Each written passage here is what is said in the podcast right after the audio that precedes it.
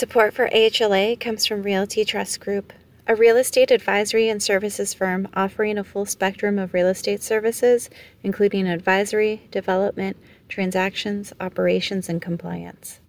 Since nineteen ninety-eight, R T G has helped health systems, physician groups, and property owners navigate the rapidly changing industry with growth strategies that gain market leadership and enhance patient and physician experiences for better delivery of care.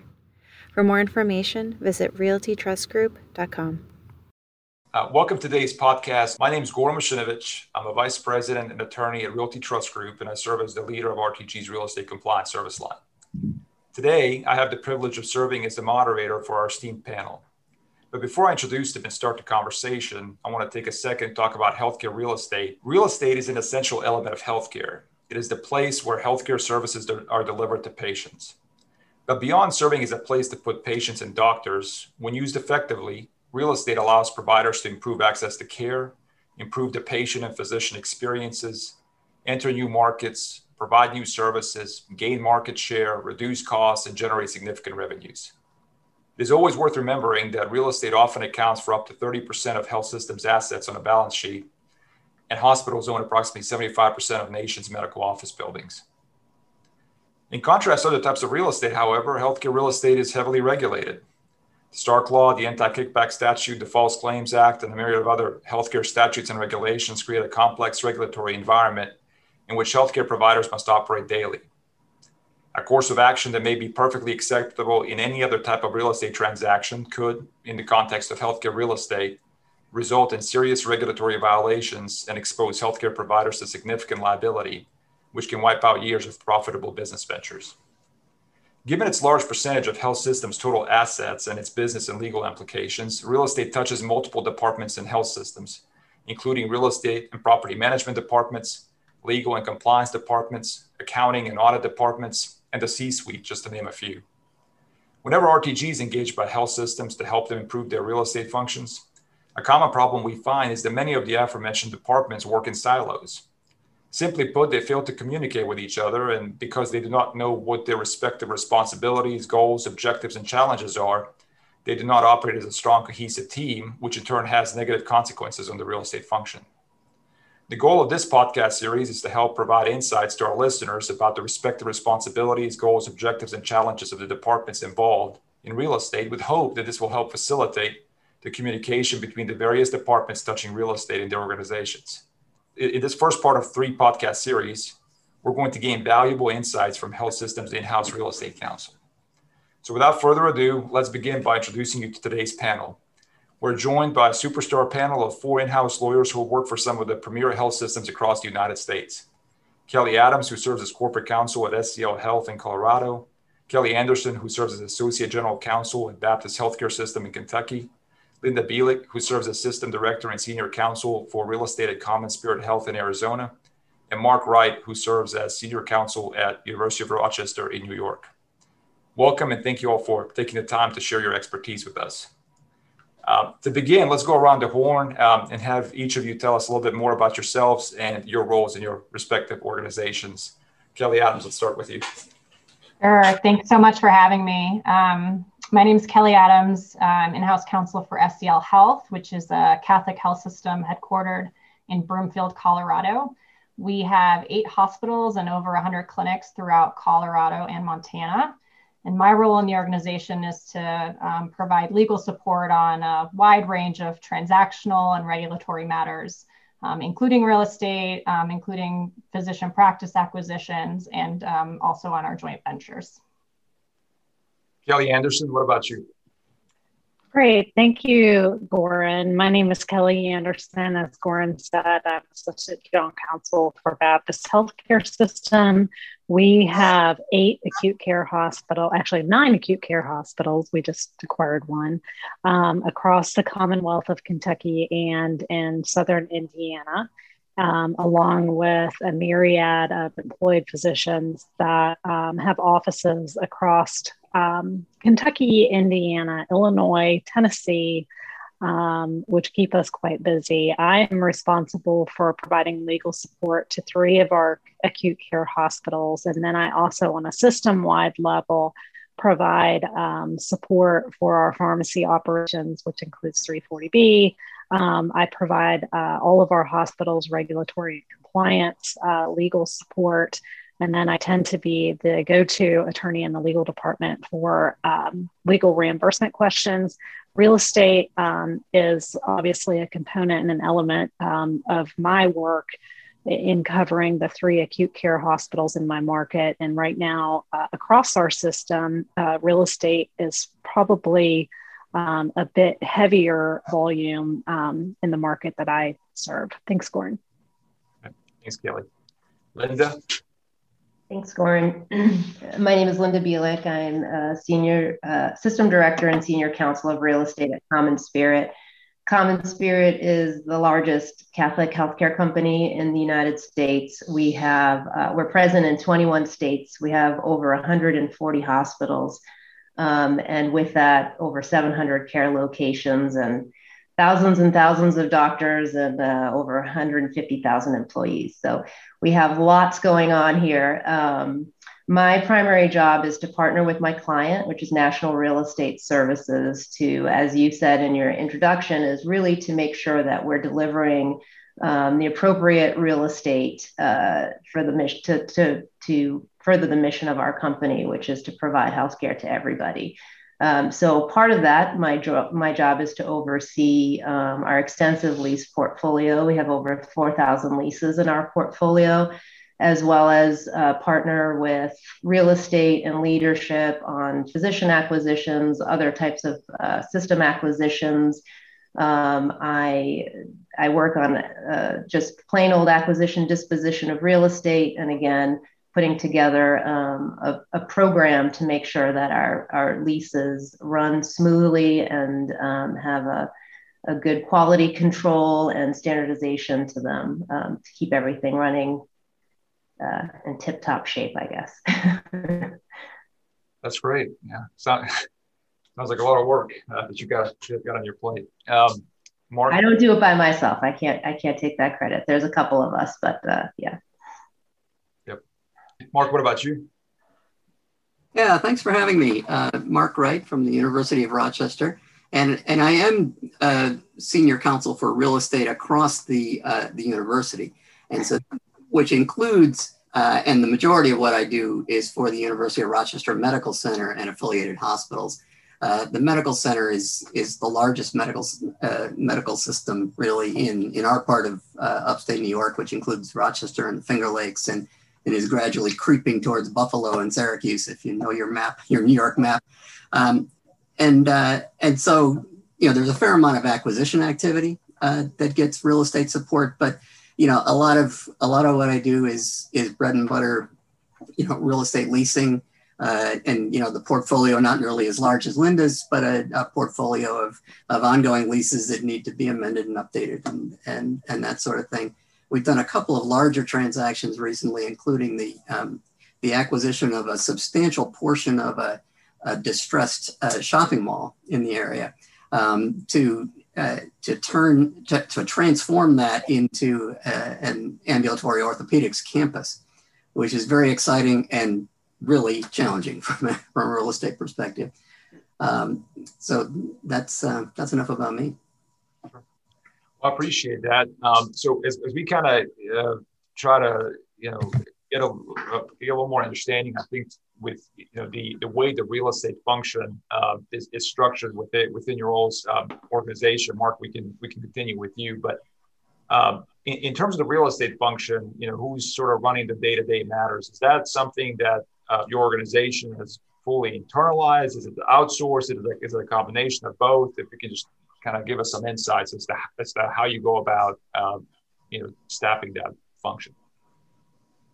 Sure. Yeah, uh, we're a combination of both. Uh, you know, three years ago, I probably spent fifty or sixty percent of my time on real estate, and uh, and that has grown with the the level and sophistication of the transactions too. I, I my boss told me a few months ago, I don't have time to do anything but real estate right now, and related construction and facilities uh, matters that go along with that.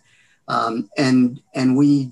We have outside counsel um, that we use and bring in, um, but I try to stay involved in every in every matter. You know, so I'm I'm at times a significant part of what I do is managing outside counsel and and working with them. Uh, and, you know, in that regard, it's obviously important to have a, a great relationship with that counsel and and uh, try to keep them from going too far uh, uh, into a project. And, and there's efficiency to using the same counsel. Sure. And, and as far as the, the, the real estate personnel themselves go, like, is, is there an internal real estate director? Um, you know, is, I guess some of the boots on the ground, or is that, or is that outsourced uh, to a third party firm? Uh, we do have a real estate services group uh, as well as a, a facilities group. Um, and one of the challenges that we have is they they have not until uh, until recently, and I'm not even sure it's right to say recently, they don't report up in the same in to the same leadership uh, exactly. And so we sort of have these these two silos, if you will. You talked about silos. Yeah. Um, but uh, but there is a, a, a relatively small real estate group, and as our portfolio has grown, one of the challenges that we face is that, you know, the real estate personnel, my clients, uh, haven't grown with it, in the sense that there's just not enough people, to, sure. and so we end up they end up outsourcing, uh, you know, to a variety of consultants. Sure, uh, you know, a number that a lot of the transactional work. So what has been the impact of, um, you know, as as the real estate portfolio has grown and, you know, there, there are limited resources, like, I guess, you know, just from, you know, the, your, your everyday responsibilities, your everyday job, how does, how has that impacted uh, the real estate function, that, that, that, that rapid growth, for the lack of a better word? Um, you know, a lot of it is, it just, there's a lot of time pressure on what we do. So that instead of having the ability to sit back and look at, you know, how we deliver projects on a, on a sort of global basis and, and make sure we're doing it the most efficiently, you know, there's, there's, you know, the cardiac group needs to open, you know, the newest lease facility, and it needs to be open by this date. And, and, you know, we're chasing deadlines. And so, Um, we're trying to, to uh, step back more. We have a new director of facilities who uh, is helping us to take a more strategic look, because our portfolio is now so big that that there can be some real benefits to, um, you know, thinking more strategically. Um, sure. But in the in the short term, it, it's just a, a race to the finish a lot of days. Yeah. What about you, Linda? When you hear that, is that is that is that something that you see as well um, in your organization? Some of those challenges. Yeah, absolutely. Um, you know, while we have one hundred forty hospitals, oftentimes you can imagine that it's tough to, you know, we, we try to have a company policy, and we do have a company policy across the entire system. But when it's your hospital and you have this clinic that has to open, it's very personal, right? And so you do, while you try to look at everything as a whole across the system, there are always emergencies popping up. Um, and I'm always on the phone with hospital presidents trying to get their deals done. Um, we're, we are fortunate here at Common Spirit that we have a pretty um, vast national real estate services group that's headed up by a um, system senior vice president. And he has really three verticals under him that to handle real estate services. We have a planning, design, and construction arm of National Real Estate Services, and also a Uh, facilities and energy management, uh, because we're so large, we can really take advantage of our size on things like energy and water, and um, we we try to we try to maximize those uh, because of that. Um, so the, all of that sort of rolls up under my little group of there's three attorneys here at at uh, at Common Spirit that that service National Real Estate Services, and we kind of try to split it up so that. Um, we can focus on each of those verticals. Um, but yeah, so we, we do have a combination. Again, we have a vast internal department, but we can't do everything. Um, so there are things like property management um, that might be um, third party, or, you know, obviously we have outside counsel working with us and the legal team to help provide the volume of work that we have to provide. Sure. And just given such a large portfolio, I mean, do you, it, it, when you when you decide in which legal counsel, which law firms to select, do you kind of have them, you know, working a specific geographic region, or or any any sort of insight that you can share in terms of selecting outside counsel to uh, assist you with some of those uh, functions? Sure. So one of the keys, at least to what I do, is process and standardization. Um, and so we really need to keep, we have obviously, like I'm sure my colleagues do uh, on this panel, have forms and templates that we like to use and try to insist upon to keep that um, standardization. It's important for our lease management function. We have a large lease management department, and it obviously makes their job a lot easier if we have a consistent batch of leases and they know, you know, what the parameters are when they operate under each of those. So from a council selection, we try to, uh, we work with um, variety of, well, we work with a few firms, but we have a firm that we work with primarily that has a national reach, um, and they have enough capacity to really give us a good team to work across the country. Um, and so we try to keep, even for my sanity, we try to keep most of the work in one place so that I have one counterpart Um, that is responsible to report to me. Um, and um, again, we're working, our, our merger was about two years ago that created Common Spirit Health, and, and it's taken some time to combine all the portfolios and to have them running under the same process. So we're just about there, but it, it's, it's still taking time to sort of convert all that and turn it into sort of a Common Spirit product. Uh, and so we're, we're pretty knee deep in that right now. So even more important to have uh, sort of consistent representation um, and not have to retrain different firms to do what we need them to do. Sure, that's great. Uh, Kelly Anderson, um, when when you hear uh, uh, Mark and Linda, you know, talk talk about, you know, the the real estate function, how it's staffed, both in terms of, you know, outside legal counsel as well as, well as um, you know, real estate uh, resources. Uh, it, With your organization, is it is it similar or? It, it is. Obviously, Baptist Health has nine hospitals, um, so not quite the portfolio that Linda and Common Spirit um, have, uh, but we have been in growth mode for several years. So we've seen um, not only acquisitions uh, and deals of physician groups, but we've acquired a few hospitals. Um, which, you know, people don't think about uh, the real estate when they're doing a hospital acquisition, but the real estate, frankly, can be um, really difficult in a hospital transaction if it has been structured correctly. Or uh, sometimes you go into small communities um, where there's lots of great relationships, but maybe the real estate um, wasn't set up, you know, precisely how you'd like to have it set up. We, you know, we've seen that before. Um, in terms of managing our real estate portfolio, I will say, you know, our strategy has been to own our own real estate primarily, rather than um, having a large uh, lease portfolio or working through real estate investment trusts.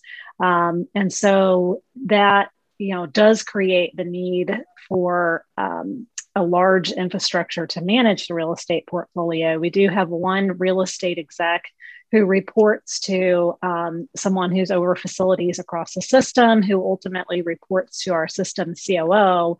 And then that real estate exec has three different individuals um, who are divided amongst our regions in order to provide management of our real estate portfolio. They handle, for the most part, we've really been trying to consolidate real estate over the last few years uh, because historically our hospital operators uh, managed their uh, lease portfolio, whether it be um, a lease with a physician group or a lease for an employed physician group. And we're trying to transition that under the umbrella of our real estate group. So there's more uh, centralization and standardization.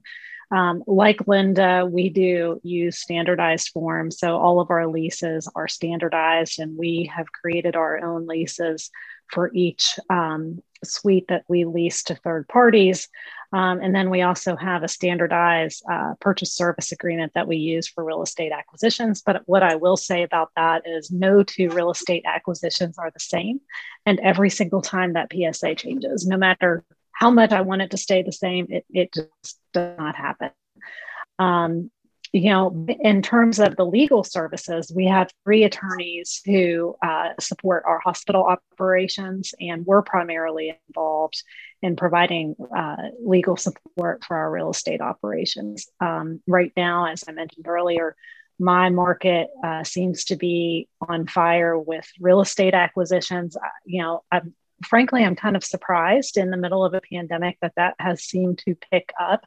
Um, but I think in terms of global healthcare, we're really in a perfect storm, because what we're seeing is a, a big shift of services from out of the hospital and into Um, more outpatient settings. And so as a result of that, um, we're seeing hospital systems expand their footprint. You know, it's no longer you just see the H on the side of the highway and you pull off and there's a hospital building, but rather you're seeing A S Cs pop up, outpatient uh, departments, freestanding emergency centers, urgent cares, uh, primary care centers, rural health centers. And so you're seeing a lot more expansion and into the communities that you serve. Um, and, and our real estate function is really to serve our mission to provide access to patients within our community. And so we're uh, strategically looking at all of those access points and our communities to see where there are gaps. Um, and frankly, we want to put real estate, for instance, right off the interstate. We want people to see it. We don't want people to get lost on the way to our building. We, we want to make it easy to find um, and to see. Because when you have a child who needs care and it's urgent, you you know, you want to get there fast and easy. Yeah, no, for sure. Yeah, I think that's sort of, uh, you know, you, you, you want to centralize the real estate function and, you know, standardize the processes, but you also, I think, kind of seeing more of a decentralization of making sure that you have the right building, providing the proper services in the in the correct area. Um, Kelly Adams, is that what you see as well um, uh, in your part of the country and with your, your health system? Yeah, I mean, like others, uh, we've really been in, in growth mode, and our system has as a whole been expanding. And as a result, our real estate portfolio has been too. And there, you know, have certainly been some real challenges in terms of making certain we have the adequate resources and expertise allocated towards our real estate transactions, um, towards our portfolio management, and even towards management of our facilities. Um, and so, you know, we've got sort of a hybrid model, I would say, where we have a pretty lean internal team. We have a, a real estate executive. Um, he's not just over real estate, though. He's over supply chain as well. Um, we have a, a small planning construction team, um, myself and a, a legal analyst. And then we also contract with a third party vendor um, to provide uh, facility and property management services, brokerage services, lease admin services, um, and to also provide some strategic input, um, both in the context of, you know, our new development work and some of our existing um, assets. And so, you know, I, I, I too have struggled a little bit in terms of my role in, in, in providing legal support, but also really helping guide um, how real estate, the real estate function Um, works in our in our um, group. When I when I first started the organization, there really was a lack of standardization, and so when I came in, I was tasked with putting in place a lot of um, policies, procedures, templates um, to kind of help um, create that standardization that uh, both Linda and Kelly were talking about. So, um, you know, echo a lot of their thoughts in terms of uh, uh, trying to get things into place that help things run a little bit smoother in the organization, um, and partnering with our, our business partners to, to make sure we're strategically aligned um, in terms of our real estate and what our operations are. Sure. Yeah, and sort of another common theme that, you know, pretty much all of you have said is, is that, you know, you all have been in acquisition mode and in growth mode, and, you know, there's all this real estate coming. Uh, So, so when those decisions are being made, you know, when when you're acquiring, do you is, is sort of the is, is do you do you see that, or do you view real estate as sort of a, a central, you know, component or, or one of the essential elements to the decision to, you know, acquire a hospital or expand, or is it just one of those things that, you know, there are other reasons for, you know, this deciding to acquire uh, a, a facility uh, or or expand into a new market, and then sort of the real estate, it, you know, kind of becomes the afterthought, or or, or you're, you guys are found in a situation where, okay, uh, we've got all this extra real estate now. What do, what do we do with it? I, I guess how, how, to, to make the question more concise, uh, when do you know, from from what you've seen, when those decisions are made to go into growth mode, how, you know, what role does real estate play uh, in in that decision?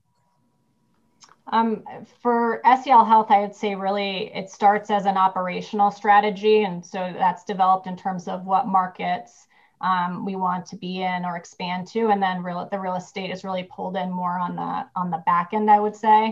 um, and, and, and used to help sort of identify properties or specific areas for development. Um, mm-hmm. So that's that's usually how it has functioned here. Um, I've been working with our team to try to get uh, get in a little bit earlier, because I think there's certainly opportunity um, to evaluate real estate relative to organizational strategy um, earlier on.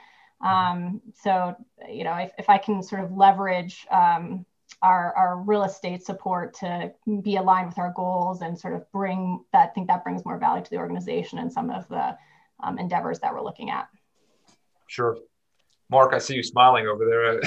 Are you, uh... Kelly, Kelly is so polite. I, I at least in, in my experience, you know, they they turn to real estate about three weeks before they think they want to complete the acquisition. You know, and they say, "Oh, by the way, we want to buy this practice. They have seven leases in seven different places, and they own this building. And and by the way, you know, half of the half of the doctors in the practice own the building. And uh, you know, can you let us know if there are any issues?" Right. And and so and then, you know, real estate gets blamed for the fact that the deal didn't close for three more months when, in fact, it wasn't going to anyway, you know, but um, but in my experience, the idea. And by the way, I, I mean, I did similar transactions at, at Eastman Kodak Company for years, and it was the same thing there, too. I mean, it's not unique to the healthcare industry, um, but uh, but real estate can can be a bit of the, uh, you know, the poor stepchild coming along at the end. Yeah. And, uh, and, and, you know, there, there are times when, you know, there's a real estate problem that might actually, um, you know, have an impact on the transaction. Um, usually it's just a matter of figuring out, you know, what you need to do short-term and long-term, which may mean maybe to get out of that lease space and, and find another one or consolidate. Um, but there's, there's a lot involved, as Kelly suggested. What do you think is the reason that it's it's sort of at the back of everyone's mind? I mean, it sounds like it's it's it's it's a common uh, theme throughout. Like, what is it? Are, are the business leaders just not like they you know they just view real estate as you know a place to to to, to put you know patients and doctors, and don't view it as, as as something that should be part of the you know overall strategy for your organization, or or, or what do you think causes it? I mean, I, that you can say. I, I think there's an element of that everybody thinks they understand real estate, right? Because we all drive into parking lots and, and go into buildings. And, and I, I think there's a there's a feeling of people who don't work in the real estate industry that, oh, it's, you know, it's just a lease, you know, it's it's just it's just this building, you know, what what could go wrong, you know? And and so I think it gets taken for granted a little bit.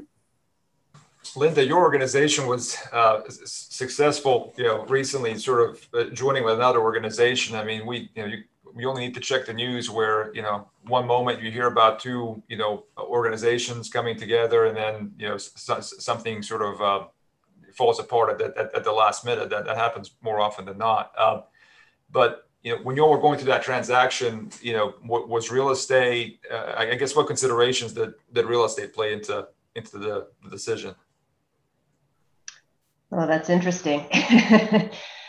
um, you know, it was such a large transaction, um, and the real estate, you know, I think I've heard this, and, and it's nice to hear that my, my uh, experiences are not unique, um, and that it seems to be a similar uh, theme across organizations, and not just healthcare organizations.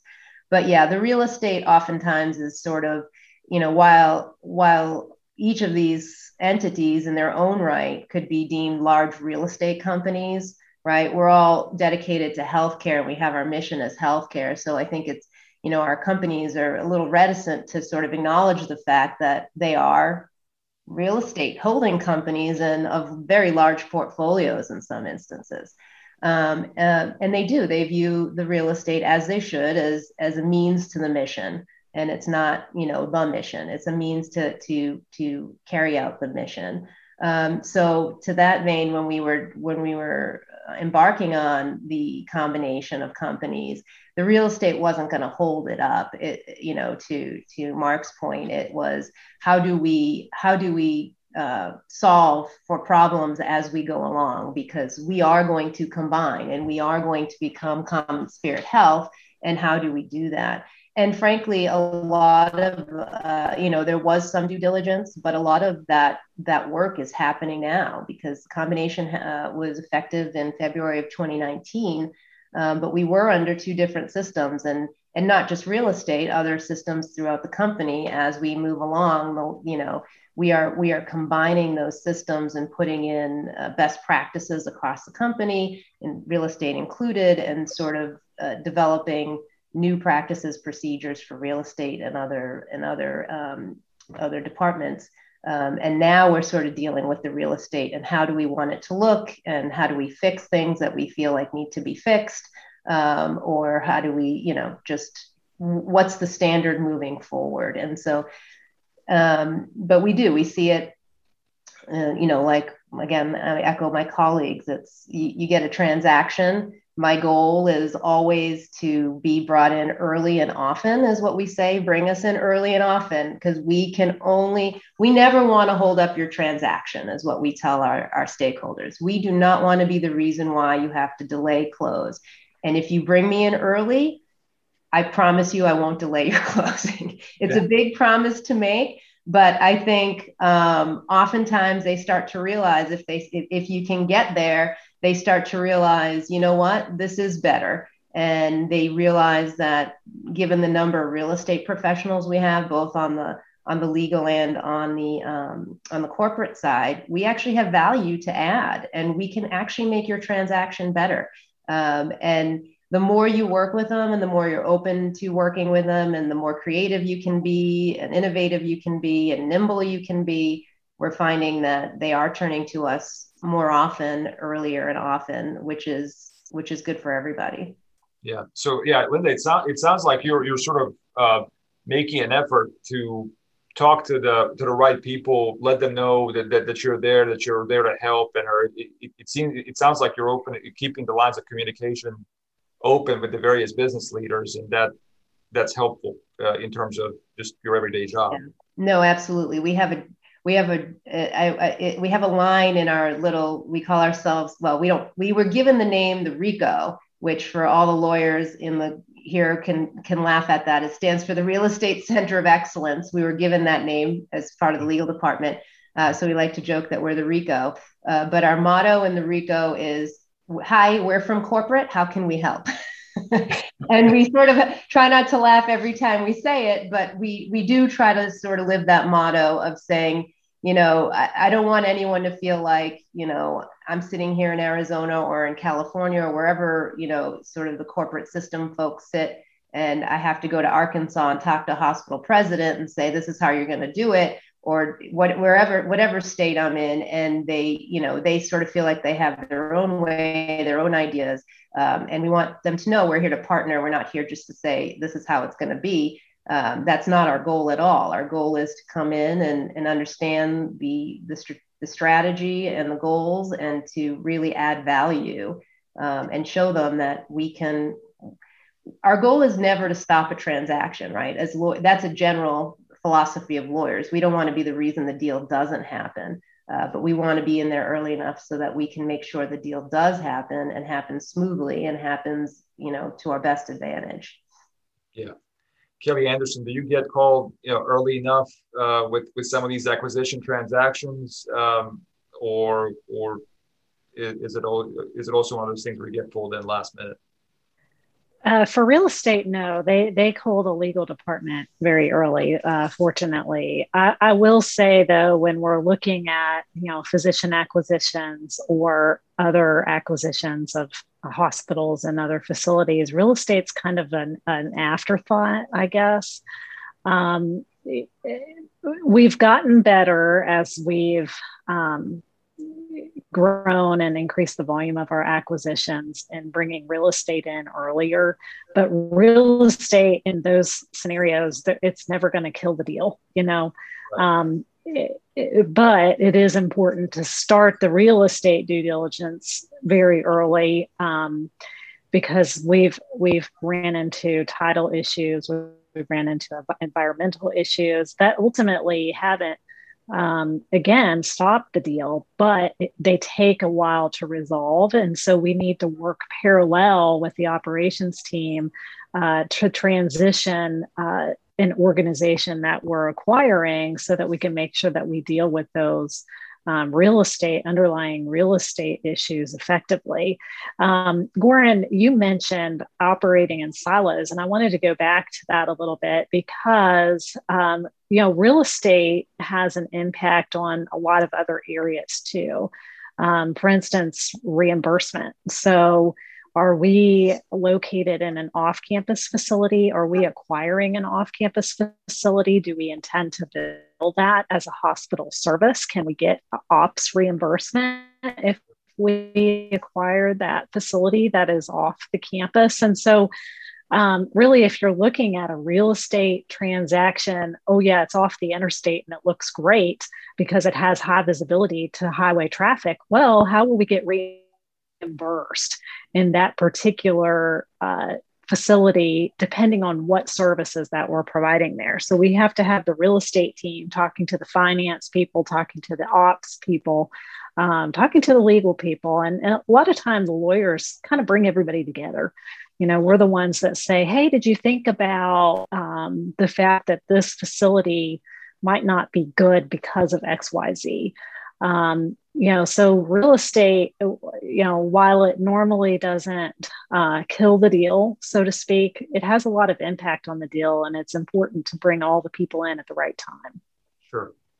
So, so how do Kelly Anderson, how, how do you, is there anything that, that your department you know, does to kind of help keep those lines of communication open? I mean, are there regularly scheduled meetings that you all have, or Uh, any any insight you can share to kind of uh, you know help the listeners you know understand how what they can do to to kind of help make sure there's communication between the different departments?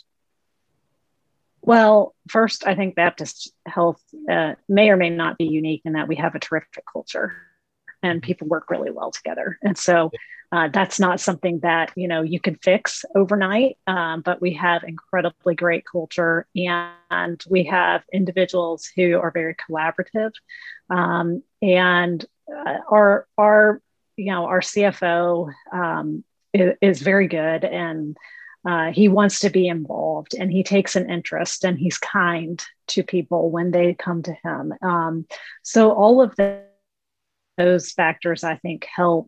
And, and frankly, the real estate person, he wants as many people involved as possible, and. So So, you know, training that person who holds kind of the key uh, to make sure that they're communicating early to all of the right stakeholders, I think is very important. Uh, fortunately, uh, uh, our real estate executive does do that. Um, and I think that holds it together. And then the lawyers as well. You know, we, our philosophy and, and my philosophy is you can't over communicate.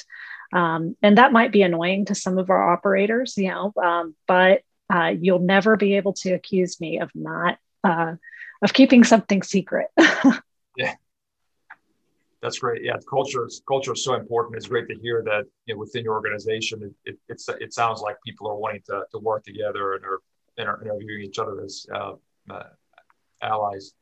Uh, Kelly Adams, you you had mentioned that you know you, you've got you've got the, the the legal aspect of the job, but you also get Uh, pooled in, in operations as well. Um, how, how do you know? What do you all do within your organization to kind of keep the lines of, of communication open between the different departments? Yeah, I mean, we have some pretty um, set scheduling in terms of me- regular meetings with different departments, and you know, I think a really large component of mitigating risk and preventing noncompliance in the real estate function in our organization is, and really in any organization, probably involves you know training and coordinating across our various departments. Um, and as Kelly said, I think as lawyers, we often do get put into that role where we're sort of being the connector and making sure everybody's on the same page and communicating about the various issues.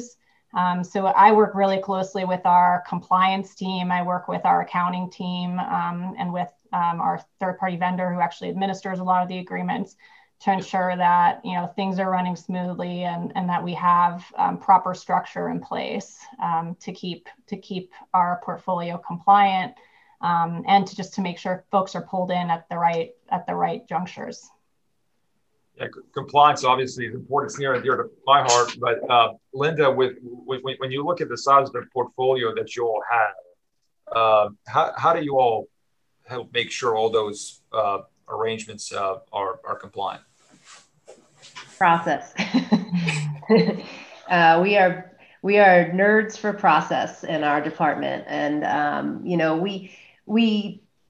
We early on decided that this is a bright line process, and we are not going to run different processes for different types of transactions.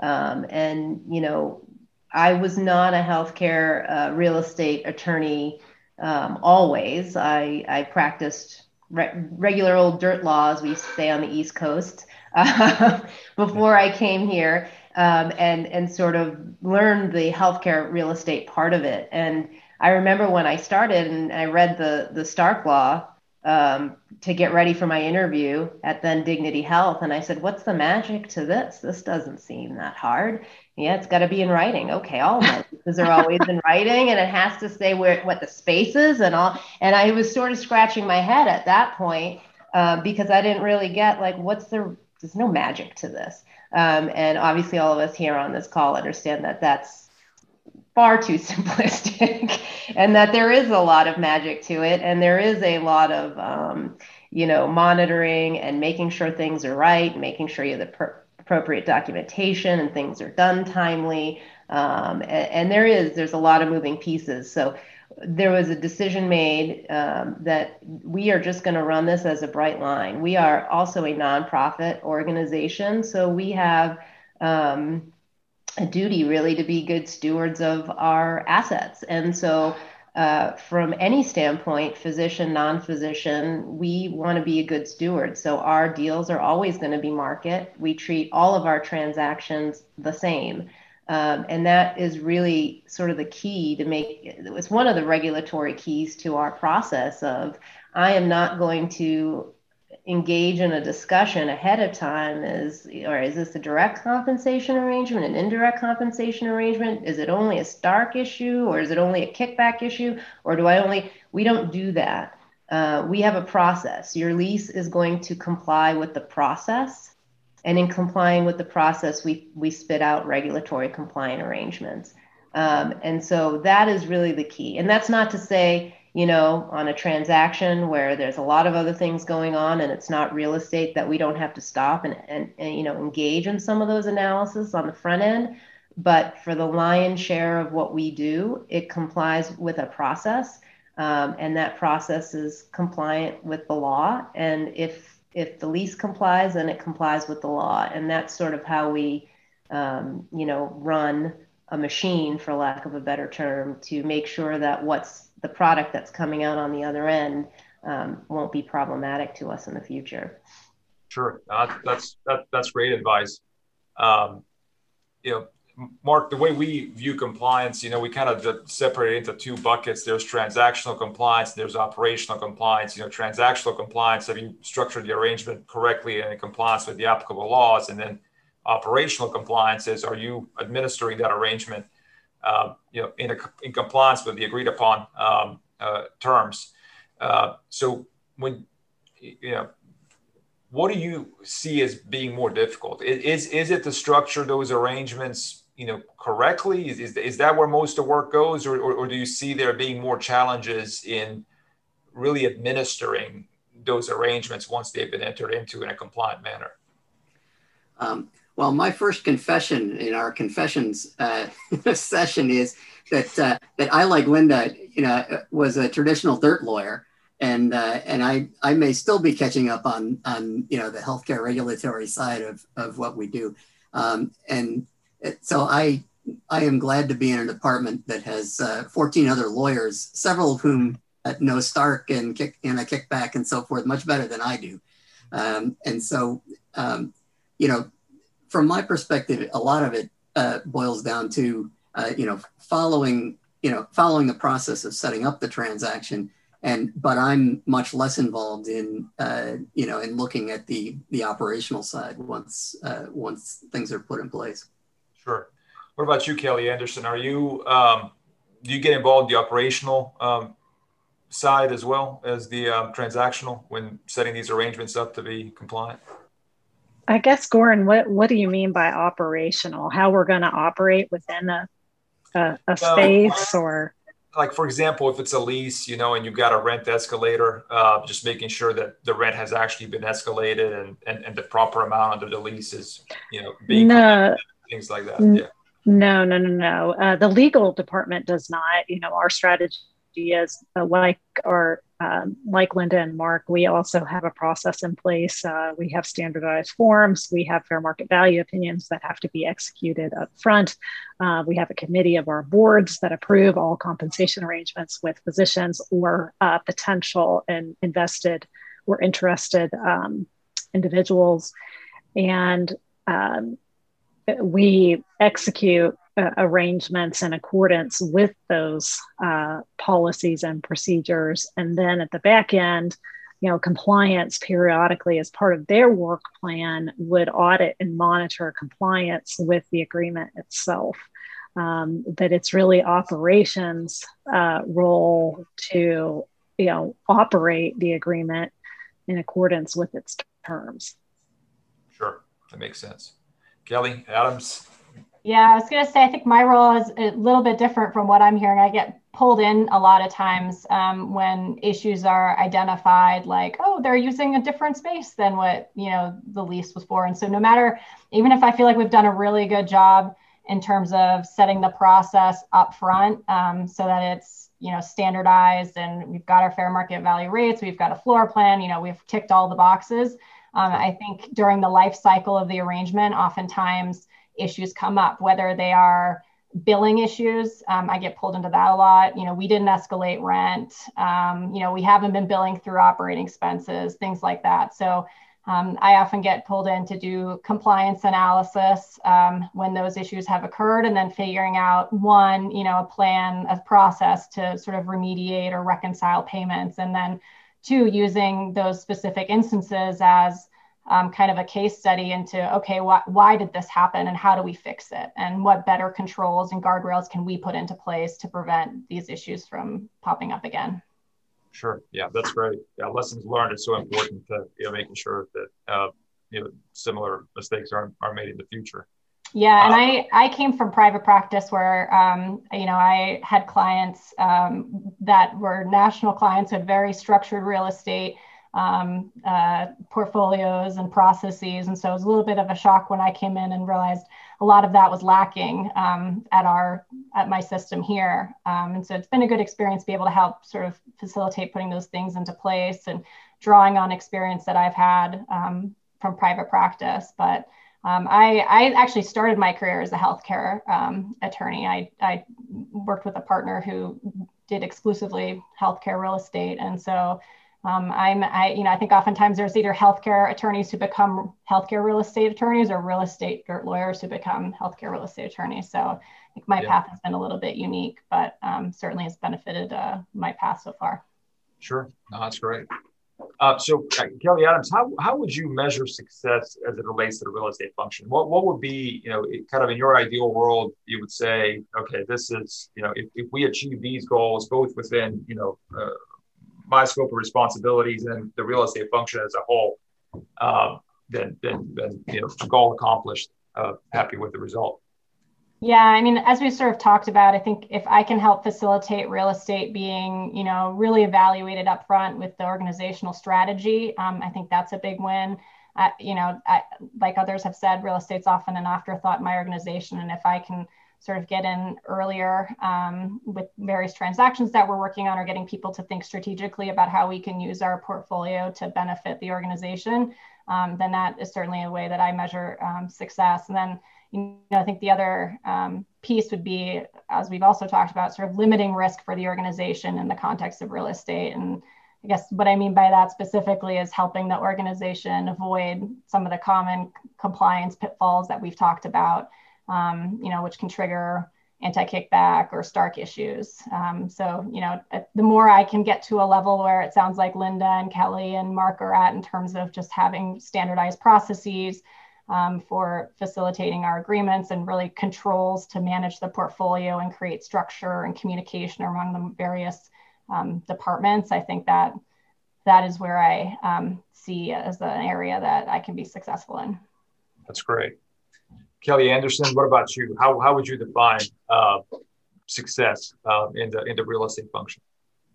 Well, um, it's real simple. Closing a real estate transaction on time and on budget. Um, but beyond that, really, as Kelly said, managing the risk to identify real estate issues and concerns prior to taking title. Um, you know, I remember many, many, many years ago, uh, before we had a policy in place related to our foundations, Um, it, it, property was donated to us, and it had um, a gas station on that property many years before. Uh, lo and behold, there was a leaky underground storage tank on that property. And so it is the gift that continues to give. So we use that often as an example of this is why you follow the process. You know, let's look at the property before we accept um even a donation or um, a bequest. uh, so managing risk and, of course, closing on time and budget. Linda, what about you? Yeah, I would echo what Kelly Adams and Kelly Anderson said. It's, you know, from, from a big picture standpoint is, are my clients happy? Do they feel comfortable uh, to just call, pick up the phone and reach out? And that includes real estate, but also hospital presidents, really fostering Um, those relationships with leadership so that they understand that we are here to provide value, and we can and we do, um, and and really becoming a trusted advisor where at the very inception they pick up the phone and say, we're going to do this. What do you think? What should we think about this? What should I be thinking about in advance? Can we even do it with this property? Um, those are, that's wonderful when that happens. Um, and then, yeah, once, once we get that trust is actually really executing and providing good service, um, and, and creative service to get, to get to the end goal. And, and, and agreed, it, part of that is, is reaching out and speaking. I've had to do presentations in front of our foundation boards for the exact reasons that Kelly was just mentioning is, you know, the acceptance of donations, you know, be wary of people carrying gifts is what we always say. And, and we've had those horror stories as well. Um, and, you know, we treat all real estate transactions the same, regardless of their value. So even if it's a donation, it still has to go through the real estate due diligence process, and we still put a purchase and sale agreement in place, even for no consideration, where we have those periods of time to do our look at it. And uh, so, yeah, so again, just happy clients, being involved early and often, and and returning a good quality product that keeps people coming back. Sure. Yeah. As the old saying goes, no good deed goes unpunished, right? That's exactly right. Mark, uh, we're going to conclude with you. What's uh, you know what, what what's what's the goal for the, the real estate function uh, from your perspective and for your organization? Well, you know, I think it's really a lot of what's already been touched on. You know, m- managing risk and uh, and yeah, some days it's just keeping up, right? Uh, uh, but you know, the one other thing that I would add is um, within our organization, the the biggest real estate decisions get made by people who aren't real estate people. Right. And, and that's typically our C F O.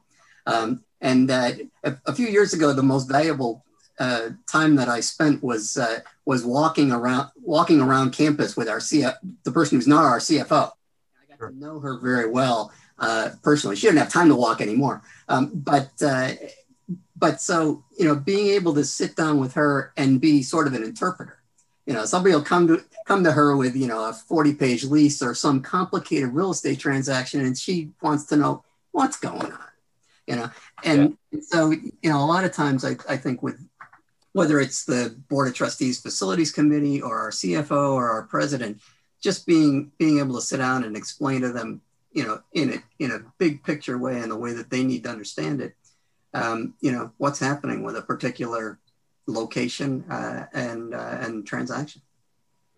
Well, this has been extremely insightful for me. I really uh, appreciate all of you uh, taking the time to uh, share your uh, expertise and um, experience with us. And uh, thank you all.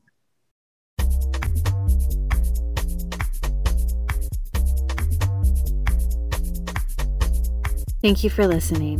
If you enjoyed this episode, be sure to subscribe to A H L A Speaking of Health Law wherever you get your podcasts.